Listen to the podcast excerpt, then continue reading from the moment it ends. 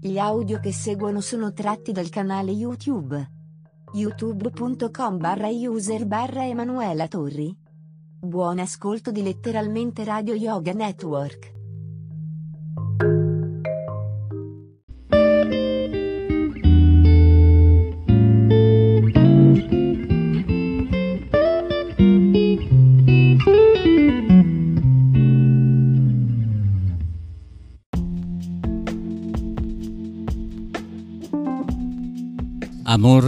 Buona energia, letteralmente Radio Yoga Network. Fa bene al corpo e allo spirito.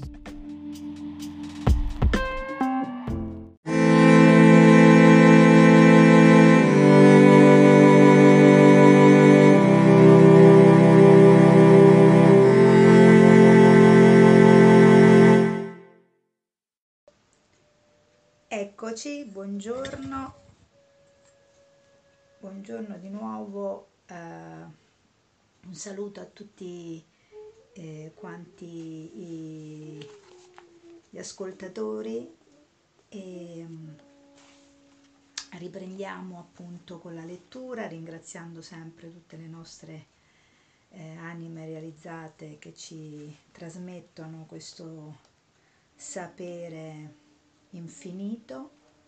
Eh,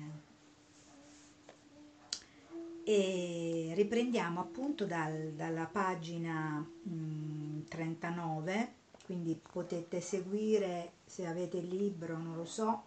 Comunque la lettura riprende dalla pagina 39 e quindi continuiamo con a pagina 40 appunto. Abbiamo finito eh, questo paragrafo che era eh, l'uomo deve fare la sua scelta e continuiamo con la punizione eterna è impossibile. Non importa quanto l'uomo sia ostinatamente peccatore, egli non potrà mai subire la punizione eterna.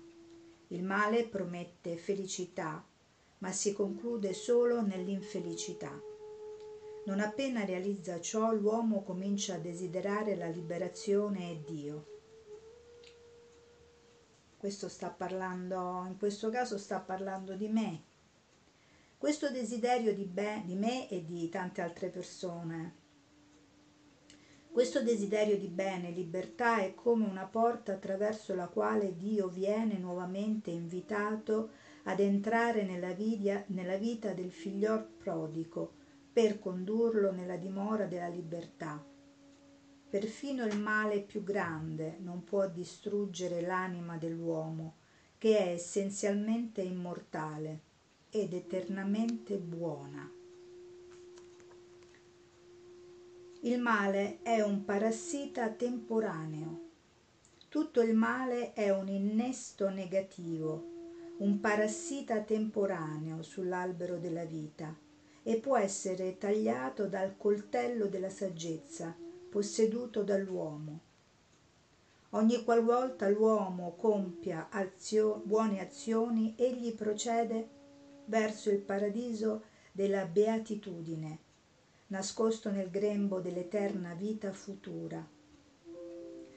Dio ci convince con un, un, un'interminabile schiera d'eventi buoni, influenzandoci per il nostro bene, mentre Satana ci tenta con uno dei modelli maligni apparentemente piacevoli che producono una eh, felicità fugace. I modelli di Satana sono tentazioni perché sono falsi espedienti creati coscientemente per illuderci, promettendoci il bene e invece dandoci il male. Scusate, ma ho dimenticato il microfono.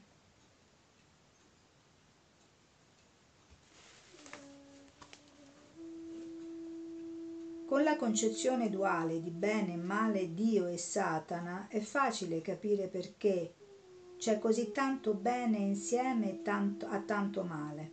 Il cielo e la terra sono pieni dei modelli di perfezione divina e dei modelli di imperfezione satanica, creati per influenzare l'uomo. il bel sole, le nuvole e la pioggia sono stati creati da Dio per il bene dell'uomo. Cataclismi, terremoti e alluvioni furono creati da Satana per mettere l'uomo nei guai. Un'eterna manifestazione di bontà viene materializzata nella natura e nella vita dell'uomo, provando che Dio cerca di convincere e influenzare l'uomo a usare il suo libero arbitrio per ritornare nella dimora della beatitudine. Con i falsi espedienti apparentemente piacevoli degli atti di cupidigia e di lussuria che danno una felicità temporanea, Satana cerca di tenere l'uomo incatenato in questa limitata terra di dolore. Gesù come manifestazione di Dio venne per parlare dell'eterno regno dei cieli, sulla cui soglia nessun dolore può mettere piede. Gesù insegnò che la felicità permanente si può trovare solo in Dio. Satana illude l'uomo a cercare la felicità permanente nelle impermanenti cose materiali l'immortalità contro la morte. Dio creò l'uomo immortale per vivere sulla terra da immortale. L'uomo doveva guardare il corso del divenire con l'immutabile mente immortale e dopo aver visto danzare il divenire sul palcoscenico dell'immutabilità, doveva ritornare in seno all'eterna beatitudine. A questo punto si insinuò il male, facendo in modo che l'uomo si concentrasse sul divenire della vita e sulle apparenze esterne, piuttosto che sulla fondamentale immortalità che, veniva, che univa tutte le cose. Così gli fece concepire la falsa idea della morte e del completo annientamento. Il filmato della vita di un uomo, la sua nascita, la sua ehm, la vita sulla terra, la sua morte, visti nello schermo, producono la gioiosa coscienza della sua nascita e la triste idea della sua morte o fine. Ma l'ignoranza satanica nasconde alla vista il filmato della vita prenatale dell'uomo, come egli cominciò gioiosamente la discesa da Dio e il gioioso ritorno a Dio dopo la morte. Satana ci ha fatto dimenticare le nostre esperienze prenatali e postnatali e mostrandoci per una volta la rappresentazione di questa vita e quindi abbassando il sipario ha prodotto in noi l'errata concezione chiamata morte. Io non sto negando l'esperienza del mutamento chiamato morte, ma lo considero solo un mobile legame esterno nella catena dell'immortalità, la quale è completamente nascosta alla nostra visione Dire che la morte o il divenire non esiste è un errore ed è contrario alla metafisica. Per dimenticare questa lugubre morte illusoria l'uomo deve veder danzare ogni mutamento sul patto, sul petto dell'immutabilità. L'uomo deve vedere l'immutabile oceano dell'infinito come piccole onde mutabili che appaiono e scompaiono morte soprannaturale contro morte dolorosa. Se Adamo ed Eva non avessero trasgredito la volontà di Dio e i loro discendenti non avessero permesso di farsi influenzare dall'ignoranza ereditaria, allora l'uomo moderno non avrebbe dovuto assistere alle strazianti e dolorosi morti per incidente e malattia l'uomo apparve sulla terra materializzato da Dio e doveva vivere sulla terra per vedere la nascita, il sostentamento, la crescita e l'indolore ritorno del corpo nella più completa perfezione. Quindi com'è possibile osservare sullo schermo il lento processo dello sbocciare di un fiore, della sua crescita e scomparsa. Così l'uomo dovrebbe vedere la proiezione della sua vita sullo schermo della sua coscienza, lungo le varie fasi che vanno dall'infanzia al pieno sviluppo dell'individuo, fino alla spontanea scomparsa in Dio attuata dal suo potere di smaterializzazione. Non essendo più in sintonia con Dio, l'uomo ha perso il potere di smaterializzarsi, perciò è impaurito dal filmato della vita stroncata prematuramente, prima ancora che abbia finito di vedere tutta la proiezione perfetta della sua mutevole vita. L'arresto prematuro del filmato della vita produce dolore a causa dell'attaccamento alle immagini di carne e coscienza dello schermo. Nel, e nel mondo è conosciuto come la terribile morte di dolore. Come Satana creò la reincarnazione. Ah, questo è interessantissimo, cioè lui sostiene quindi che la reincarnazione è stata creata da Satana. Questa è la prima volta che sento questa interpretazione.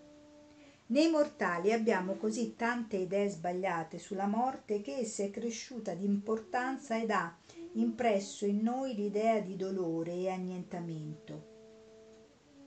Invece di essere vista come un fenomeno necessario nelle tappe progressive che l'anima deve seguire per ritornare dallo stato di mutamento a quello di immutabilità. È necessario che venga la morte o il mutamento affinché l'anima finisca di vedere il filmato della vita e sia libera di ritornare nella casa dell'immortalità. Satana vide che sarebbe stato tutto molto semplice se gli immortali figli di Dio, dopo aver visto una perfetta esistenza terrena con un'immutabile attitudine, fossero ritornati nuovamente nell'immortalità. Perciò Satana creò modelli imperfetti, ovvero manomise lo spettacolo della visione perfetta della vita prima che terminasse e con l'illusione causò la sofferenza mentale e corporea.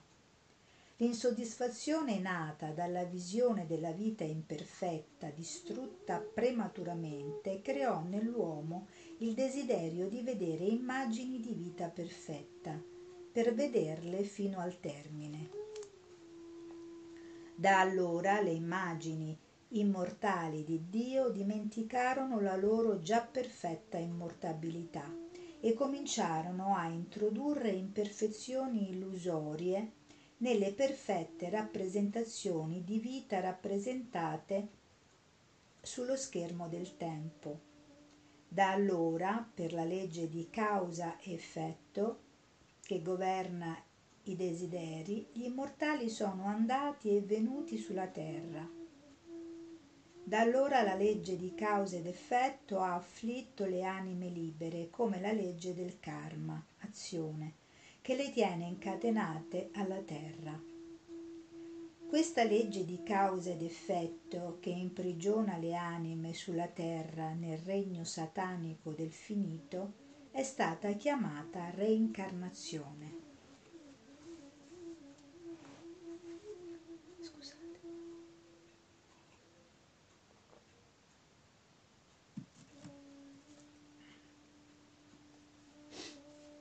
Le anime immortali possono essere liberate soltanto distruggendo completamente tutti i semi dei desideri terreni col divino contatto di Dio realizzato in meditazione. Quest'ultima ricorda all'anima l'interminabile appagamento nell'immortale eredità delle abbeatitudini che rende i desideri per le cose terrene inutili e ridicoli. Infatti questa è una realizzazione che avviene nelle persone che fanno un, un percorso di meditazione spirituale e mm, che poi nelle conversazioni con le persone che, che non stanno facendo questo tipo di percorso vengono considerate incomprensibili, cioè quando io dico alle persone che, che i desideri per le cose terrene mm, li sento sempre più inutili ehm, e anche a, a, volte ridicoli, proprio come dice, sta scrivendo Yogananda, è difficile per le altre persone capire questo, perché sembra impossibile, sembra che uno sia impazzito, che comunque eh, stia vivendo un momento o che pure stia vivendo un momento di grande depressione, di grande difficol- difficoltà. No, non è così. Liberarsi dalla reincarnazione è anche possibile interpretando sullo schermo della coscienza la vivida rappresentazione di una perfetta vita di salute, abbondanza e saggezza. Cioè se uno può rimuovere la coscienza dalla malattia senza temerla se viene e non desidera la salute mentre ne soffre la mancanza, allora potrà ricordare la propria anima che sta sempre bene e non è né malata né sana. Né malata né sana. Se possiamo sentire la, e realizzare che siamo figli di Dio e come tali possiamo ogni cosa come la possiede nostro Padre, malgrado possiamo essere ricchi o poveri, non possiamo essere liberi. Se possiamo sentire che abbiamo conoscenza divina, perché siamo fatti ad immagine di Dio, sebbene umanamente parlando siamo molto poco, allora possiamo liberarci dalla reincarnazione. La paura della malattia e il desiderio della salute mortale, la paura della povertà e il desiderio d'opulenza il sentimento di mancanza di conoscenza e il desiderio di conoscere tutto appartengono al dominio dell'ignoranza. Naturalmente, se siamo colpiti dalla malattia,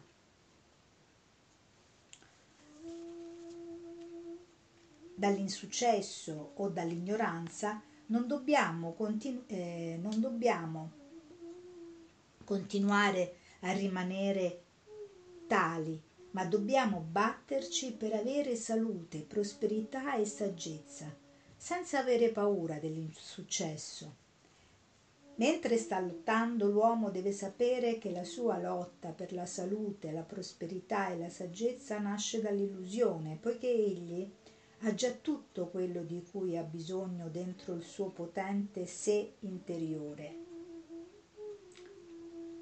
Solo perché quando era in compagnia di gente mortale e spiritualmente ignorante, aveva immaginato erroneamente di, ave- di non avere queste cose. Per questo ne era privo. Una cattiva educazione, quello che ho sempre sostenuto io, che purtroppo noi occidentali, nonostante avessimo una grande tradizione religiosa come quella cristiana, eh, qui a Roma soprattutto cattolica, non abbiamo avuto una buona educazione. Infatti tutto quello che deve fare è pensare bene e non lottare per acquisire le cose. Egli deve solo realizzare che ha già tutto. Una volta un sano, un ricco e saggio re sognò di essere povero e nel sogno gridava Oh, sto soffrendo di cancro ed ho perso tutta la mia saggezza e le mie ricchezze. Sua moglie, la regina, si svegliò e destato lo disse Guarda, re, sorridi e gioisci, poiché tu non hai malattie, né hai perso ricchezza e saggezza, ma giaci confortevolmente al mio fianco, in piena salute e saggezza, nel tuo regno ricco tu stavi solo sognando quelle disgrazie. Così è per l'uomo ignorante. Egli sta sognando mancanze e insuccessi, quando potrebbe affermare il suo diritto ereditario alla gioia, alla salute e all'abbondanza come figlio del sovrano dell'universo. Adesso egli sta vivendo nel suo regno perfetto, ma sta sognando il male. Per prima cosa conoscere Dio. Il desiderio costante di salute e prosperità sul quale tanto si insiste nelle moderne organizzazioni spirituali è la via verso la schiavitù. Noi dobbiamo prima cercare Dio e quindi tramite Lui trovare la salute e la prosperità. I mendicanti ricevono solo una parte da mendicante, mentre un figlio di Dio ottiene la sua parte di figlio. Ecco perché Gesù disse di cercare e conoscere per prima cosa il regno di Dio. Fatto questo realmente, allora si avranno salute e prosperità. L'acquisizione della saggezza e ogni altra cosa di cui l'anima dell'uomo ha bisogno sarà ricevuta per divino diritto ereditario. Questo è quello che dicono molto ehm, i cattolici, insomma i cristiani, scusate, i cristiani in genere. È meglio sentire per visualizzazione e con il contatto divino in meditazione che siete già perfetti in salute e saggezza e siete nell'abbondanza, piuttosto che cercare di avere successo elemosinando salute, prosperità e saggezza. In effetti, gli sforzi mortali dell'uomo sono limitati dalle leggi di causa ed effetto. L'uomo non può avere più di quello che merita. Col metodo di chiedere nessun essere umano potrà mai appagare tutti i suoi interminabili desideri ma realizzando per prima cosa la sua unità con Dio, l'uomo può possedere tutto ciò di cui ha bisogno. L'uomo non può avere l'immortalità ele- elemosinandola e sentendone il desiderio. Egli deve realizzare di essere già immortale e che la cosiddetta morte è solo un sogno. Secondo il piano di Dio, l'uomo doveva fare l'esperienza della crescita dell'infanzia, attraverso la gioventù fino alla maturità, ma non doveva mai fare l'esperienza della morte per vecchiaia o malattia. Anche se diventava vecchio, l'uomo non doveva mai morire di malattia o subire una morte dolorosa, nel gioco della vita e della morte, se visto con l'intelletto divino, non ci può essere dolore nella morte, ma solo la rappresentazione o l'arresto a volontà del filmato della vita, senza dolore fisico o mentale. Origine del dolore. La forza che fluisce verso l'esterno e che si sforza di mantenere tutte le cose in manifestazione vide che senza dolore la gente non avrebbe creato i desideri terreni che li incatenavano, perciò creò l'illusione del dolore, che è semplicemente un fenomeno mentale. Il dolore della malattia e della morte creò il desiderio della salute e della vita. E per avere salute e vita L'immagine immortale di Dio deve ritornare continuamente sulla terra per completare la sua lenta crescita dall'ignoranza all'illuminazione. Satana sta facendo fallire il suo stesso scopo, poiché sono proprio la sofferenza fisica e il dolore che inducono le anime imprigionate dalla materia, a cercare libertà in Dio. Quindi Satana in un certo senso fallisce, procurandoci il male, perché noi per chiaramente eh, ostacolare il male, quindi trovare una risposta che ci, si, che ci dia questa sensazione consolatoria, chiaramente andiamo alla ricerca di Dio. L'anima pura di un bimbo sente pochissimo dolore un amico dottore in un ospedale ortopedico mi disse che i bambini gareggiano tra loro per essere operati negli arti deformati, mentre gli adulti devono essere persuasi per settimane e al momento dell'operazione vengono generalmente presi dall'emozione e dalla paura. Fortunatamente l'uomo ha scoperto degli anestetici per neutralizzare il dolore. In origine l'uomo possedeva un grande autocontrollo e una mente distaccata e impersonale, perciò non sentiva dolore quando veniva fatta violenza al corpo. Egli poteva vedere il suo corpo senza sentire dolore, così come uno può assistere a un'operazione fatta sul corpo di un altro, senza eccitarsi mentalmente o provare dolore fisico. Sebbene una madre provi un, una terribile agonia quando le muore il figlio, essa non sente la stessa cosa quando sente dire della morte del figlio di un'estranea. Così l'uomo sente il dolore degli incidenti e delle malattie nel suo corpo, ma non le sofferenze degli altri. Questo è dovuto soltanto all'intimità del continuo attaccamento. Il figlio meno sensibile dell'agricoltore, resistente all'acqua e al fuoco, sente meno sofferenza fisica del figlio del ricco cresciuto teneramente. Se non avete paura o immaginazione nervosa, sentirete meno dolore. Nel deserto Gesù fu tentato dalle bestie feroci, delle passioni, e dai cruenti desideri mortali della selvaggia brama di regni materiali mandati dal Satana cosmico. Origine del male. Ah, ecco, qui interessante. Allora, ci sono molte cause che possono considerare eh, all'origine del male che si possono considerare l'origine del male. Alcune persone dicono che è dovuto alla colpa dell'uomo stesso e che Dio e che né Dio né alcun potere maligno come quello di un cosciente Satana è responsabile del male che c'è nel mondo. Sebbene il male è relativo e dovuto alla mancanza d'armonia con le leggi di Dio, se picchiate una parete rocciosa con le vostre nocche L'innegabile male del dolore che ne risulterà non sarà stato creato o voluto dalla parete, ma sarà dovuto alla vostra ignoranza nel cercare di picchiare una parete rocciosa.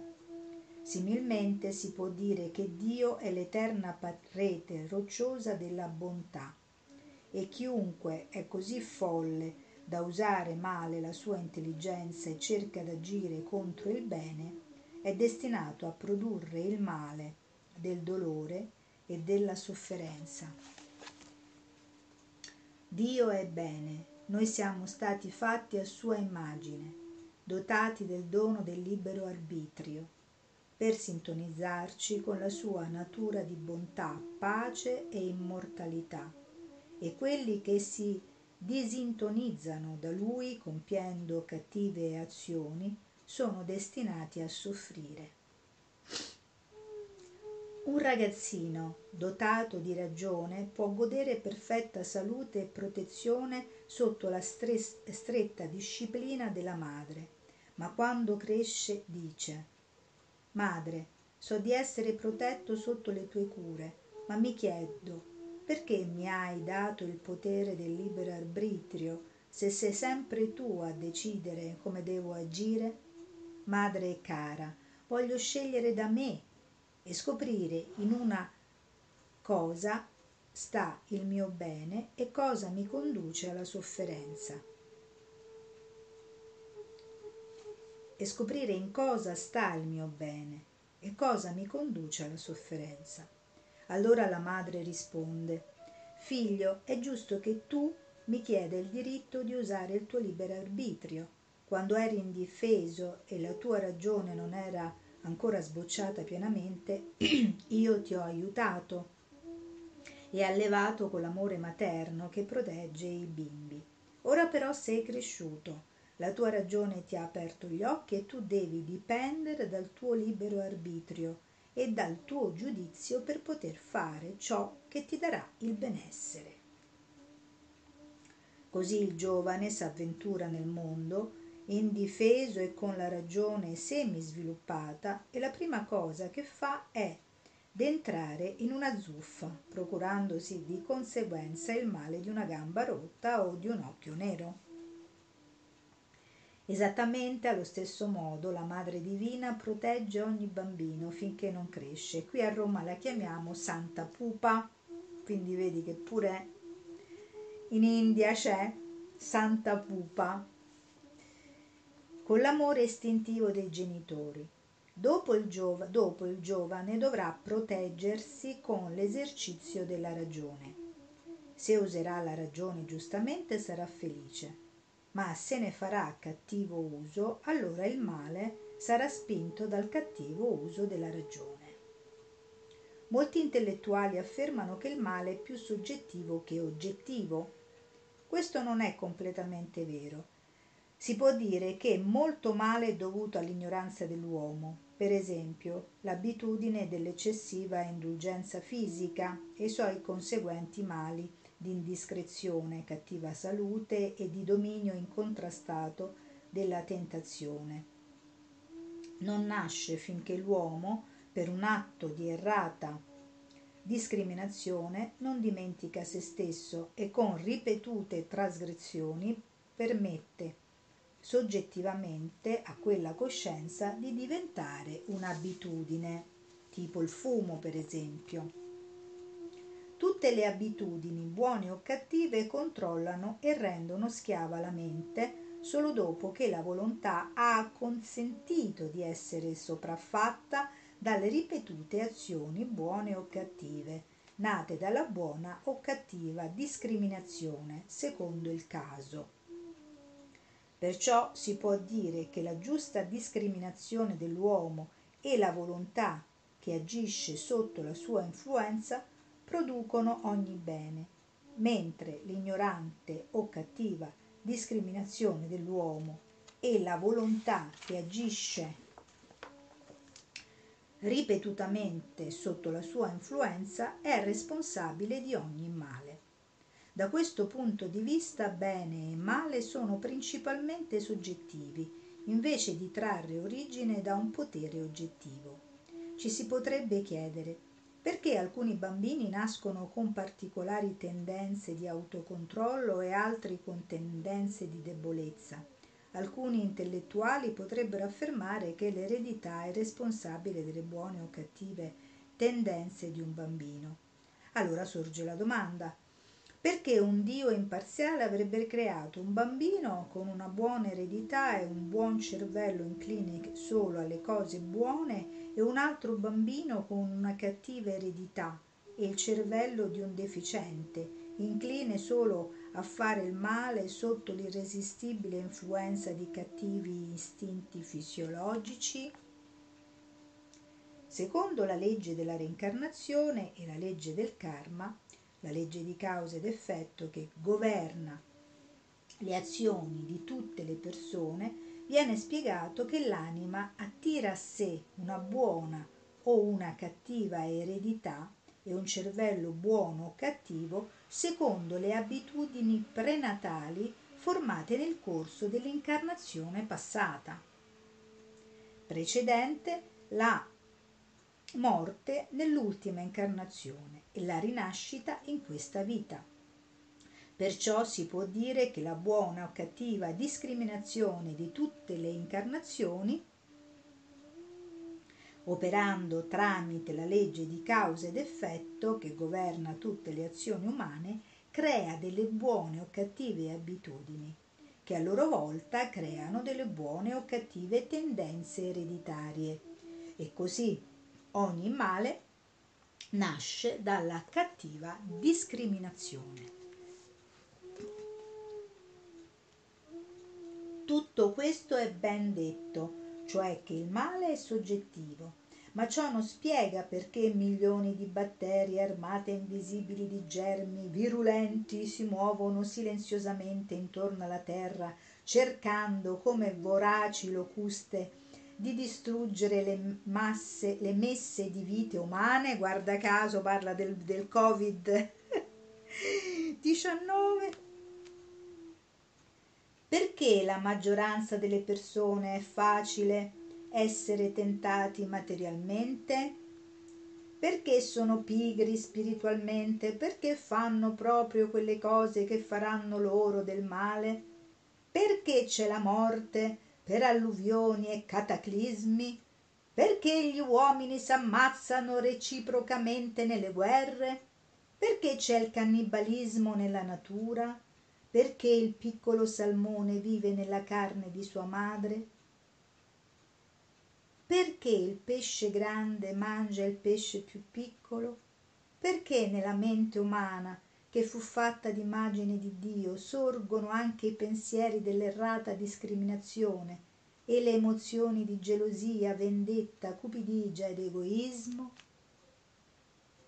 Se l'uomo è l'immagine di Dio e Dio è buono, allora la deduzione logica è che l'uomo non può diventare nient'altro che buono.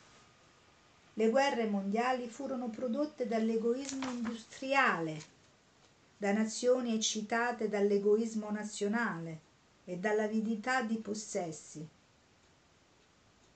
Ma perché non sono state evitate dalle discussioni parlamentari? Pensate al piacere di pescare. Ingannate il pesce col cibo messo nell'amo e più il pesce si dibatte per vivere, più voi godete e dite mio, è un pesce battagliero. Vi piacerebbe scambiare il posto col pesce? Pensate agli alzechi che erano soliti strappare il cuore dei loro prigionieri di guerra, sei o settecento alla volta, di fronte agli idoli dei loro dei. Pensate a tutte le streghe e ai martiri bruciati dallo zelo della fede cristiana. Pensate alle guerre delle crociate, combattute in nome degli insegnamenti biblici che predicano solo amore per i vostri nemici Pensate, eh, pensate alle innumerevoli malattie che infestano le piante e gli animali, che non hanno libero arbitrio e di conseguenza non possono attirare mali prenatali dovuti al cattivo karma. L'eterno guerreggiare degli animali che si predano l'un l'altro e la battaglia degli opposti in natura mostrano distintamente che c'è una forza maligna che impiega germi, la cattiva discriminazione degli uomini e gli istinti cannibaleschi, che sono cattive vibrazioni risultanti dalle azioni sbagliate degli uomini e produce la tentazione di fare il male in maniere infinite, cercando di distruggere gli sforzi del bene infinito che cerca di esprimersi in infinite buone maniere.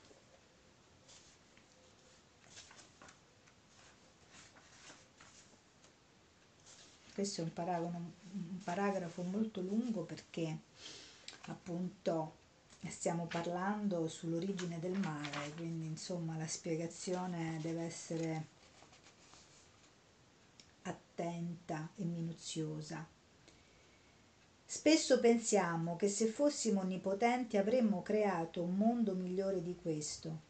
Bandiremmo da questa terra cancro, incidenti, debolezza, vendetta, collera, cupidigia, assassinio, fame, lebbra, cannibalismo, l'avidità industriale che produce le crisi. Ecco, questo è importantissimo. L'avidità industriale che produce le crisi. Terremoti, alluvioni, cattive condizioni climatiche, siccità, morte di dolore, noia, vecchiaia, disperazione, batteri velenosi, tutte le tragedie della vita e così via. Creeremmo un mondo di lotta gioiosa e non di lotta dolorosa. Uno stato mentale di felicità, sempre nuova per tutti gli uomini, completamente differente dalla pigrizia e dal tedio, tedio mentale, dal tedio tedio, tedio forse mentale. Faremmo, faremmo il corpo con le qualità dell'amianto, senza malattie e mutabile secondo i dettami della nostra volontà. I nostri corpi saranno cuciti nella bottega della materializzazione e dell'autoringiovanimento. Creeremmo una varietà d'occupazioni con molteplici azioni, le quali tutte condurranno a un'infinita e interminabile felicità sempre nuova. Buoni cittadini verranno materializzati dall'etere con la volontà, come Dio creò i primi uomo e donna e dopo aver completato con successo il nostro divertimento terreno, ci smaterializzeremmo nella coscienza cosmica. Teologi ciechi e persone superstiziose hanno fatto di Satana un drago che deve essere ucciso dalla spada del cavaliere conquistatore gli, inter- gli intellettuali moderni cercano di spiegare Satana come un'idea meramente soggettiva, nata dall'ignoranza. Alcune moderne confessioni spirituali incapaci di spiegare l'esistenza del male in un Dio interamente buono, ne negano completamente e ciecamente perfino l'esistenza. Vediamo che Gesù, la cui conoscenza nasceva dall'intuizione, parlò distintamente di un cosciente Satana che lo attirò nel deserto e lo tentò con le bestie feroci dei cattivi modelli disposti a fianco ai buoni modelli di Dio. Questa forza cosciente viene all'uomo comune sotto forma di piccole tentazioni. L'esistenza di questi mali spiega perché Gesù pregò Venga il tuo regno affinché l'uomo possa usare la sua indipendenza e agire giustamente e possa sostituire il regno di Dio al regno del male. Satana, come un pescatore, ha gettato una rete di illusione intorno a tutta l'umanità e cerca continuamente di attirare l'uomo verso la schiavitù dell'illusione, della morte e del finito. Satana tenta l'umanità con le esche della cupidigia e le promesse del piacere e porta la gente alla distruzione e alle continue e dolorose reincarnazioni. Egli tiene le anime come pesci nel lago del finito e con i desideri le moltiplica per i suoi scopi distruttivi. Per tutti i modelli di bene creati da Dio, Satana creò dei corrispondenti modelli di mali psicologici. Dio creò la saggezza, Satana l'ignoranza. Dio creò tutto il bene, Satana tutto il male. Dio creò i sensi della vista, dell'odorato, del gusto, dell'udito e del tatto per servire l'uomo per dargli la felicità. Con la tentazione Satana rese l'uomo schiavo dei sensi e gli procurò la conseguente infelicità. Si può abusare dei, sen- dei sensi del- dell'udito, dell'odorato e della vista con pochissimo effetto negativo. Pochissime persone sono tanto folli da sforzare talmente i loro occhi fino a diventare ciechi. Nessuno può odorare fiori o profumi abbastanza a lungo da morirne. Pochissime persone possono diventare sorde perché ascoltano continuamente della buona musica. Naturalmente il senso, il senso della vista può essere allettato dalla bellezza fisica e quindi produrre una serie di giudizi errati e di sofferenze.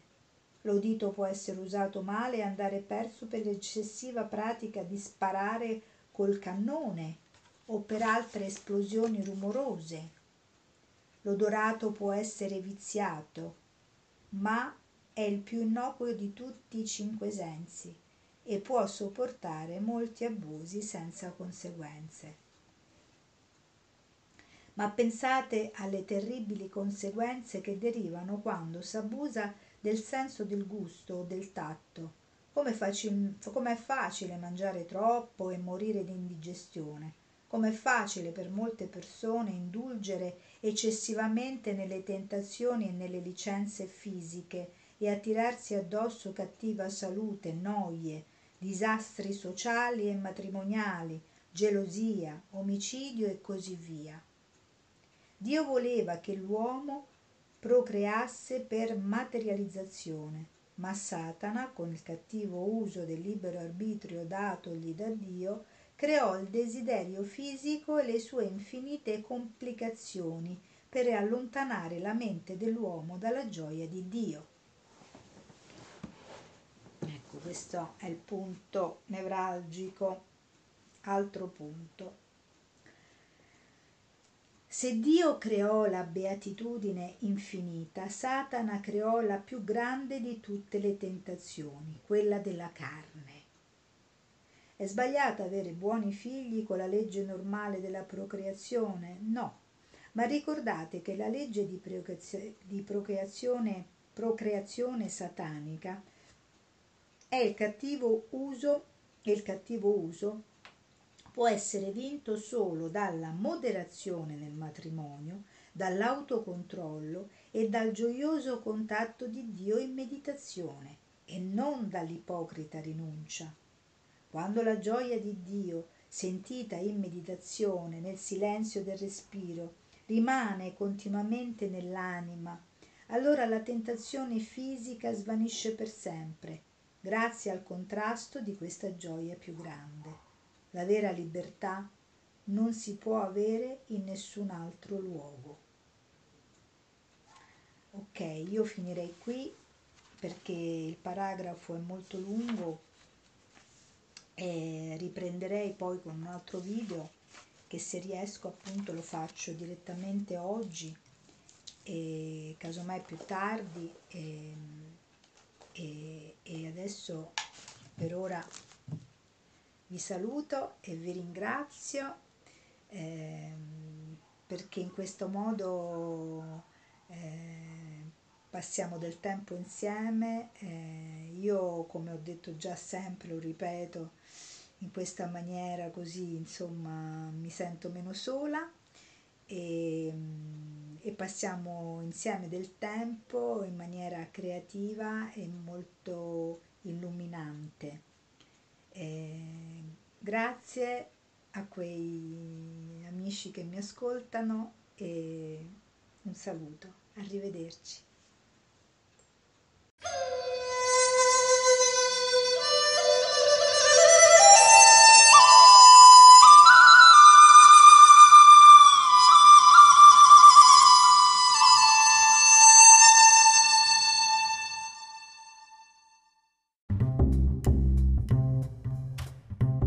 Le tue passioni dal 1985 K Radio Bologna e KTV è la mente delle persone che ti riportano nel rivivere il passato degli albori della storia delle emittenti radio TV.